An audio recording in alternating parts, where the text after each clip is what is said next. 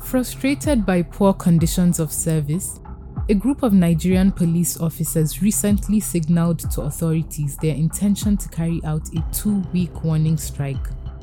Although the police management denied the story about the impending strike by the junior police officers, local press, after examining an internal communication document, confirmed that the officers were indeed planning on going on strike.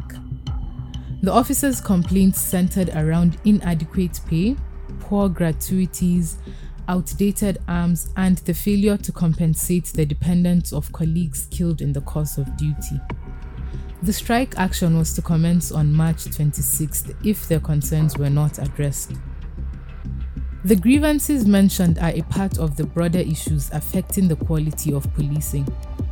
The incident would have occurred at a time when the country is already grappling with numerous security challenges.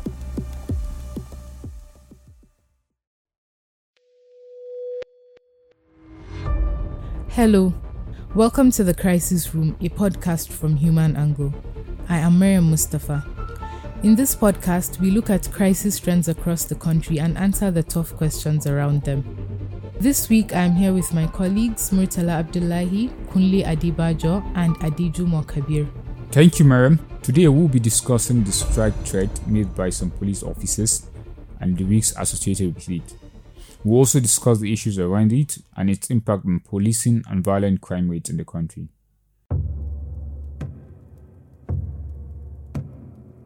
The threat from the officers to go on strike led to serious concerns from the public, and this is largely connected to the role that the police are supposed to play in maintaining law and order. The issues and grievances raised by the police officers are also intertwined with the conditions of service and their ability to effectively discharge their job. The issues raised include the non implementation of the new police salary structure, failure in providing what was described as sophisticated weapons to help them fight crime, and poor general welfare of police officers. These issues, ranging from underfunding, inefficient welfare support, and lack of equipment, affect the police directly, Security personnel also grapple with other problems such as poor housing facilities, inefficient insurance packages, targeted attacks and killings, neglect of murdered officers, widows, and children, and lack of transparency in terms of promotion. The police management has responded to the crisis and rolled out actions to address the grievances. This is likely part of the reason why the strike did not take place. To provide more insight on the issue are our investigative colleagues Kunle Adebajo and Adejumo Kabir. They have covered the strike and factors fueling the issue. Kunle, you recently did a piece exploring the question of whether police officers can go on strike. What did you find? Thanks, Mariam. The summary is that the police force frowns upon industrial action by its members because it is seen as a sign of indiscipline and insubordination. Every time officers express a desire to go on strike, the authorities respond with brute force. Recently, about four police officers were reportedly arrested and detained in connection with the latest incidents. When a similar strike took place in 2002, the Inspector General of Police and other top officials were sacked by the government and this state of affairs is backed by law. Police officers, just like their colleagues in other security agencies, are not allowed to form trade unions. Protesting officers can also be punished under sections of the Police Act prohibiting sedition, mutiny, and desertion. And then again, anyone who does not show up at work without taking leave for more than 20 days is expected to be dismissed from the force. Simply put, it's an environment where dissent is not encouraged. Thank you for your time, Kunle. Adejumo, you covered the conditions of services. Tell us more about what you heard and what you have observed so far.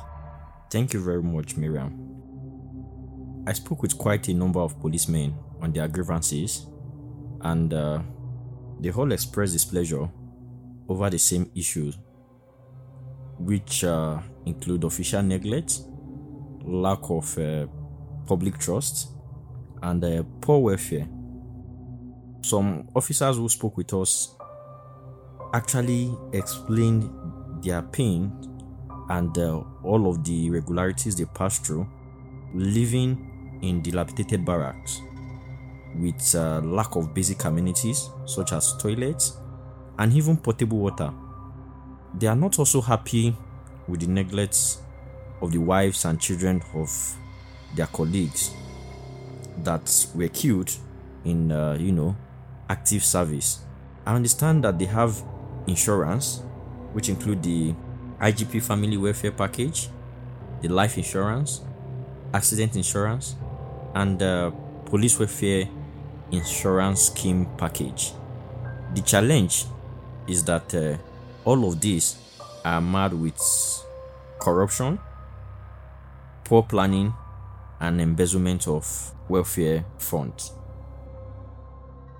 Without any doubt, improving the condition of service of police officers, training, and support services are very important for enhancing policing in the country.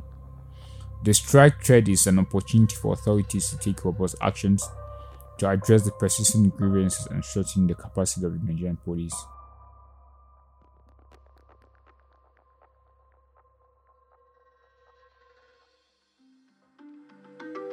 This is an episode of Human Angle Crisis Room. Thank you for listening. I am Mariam Mustapha.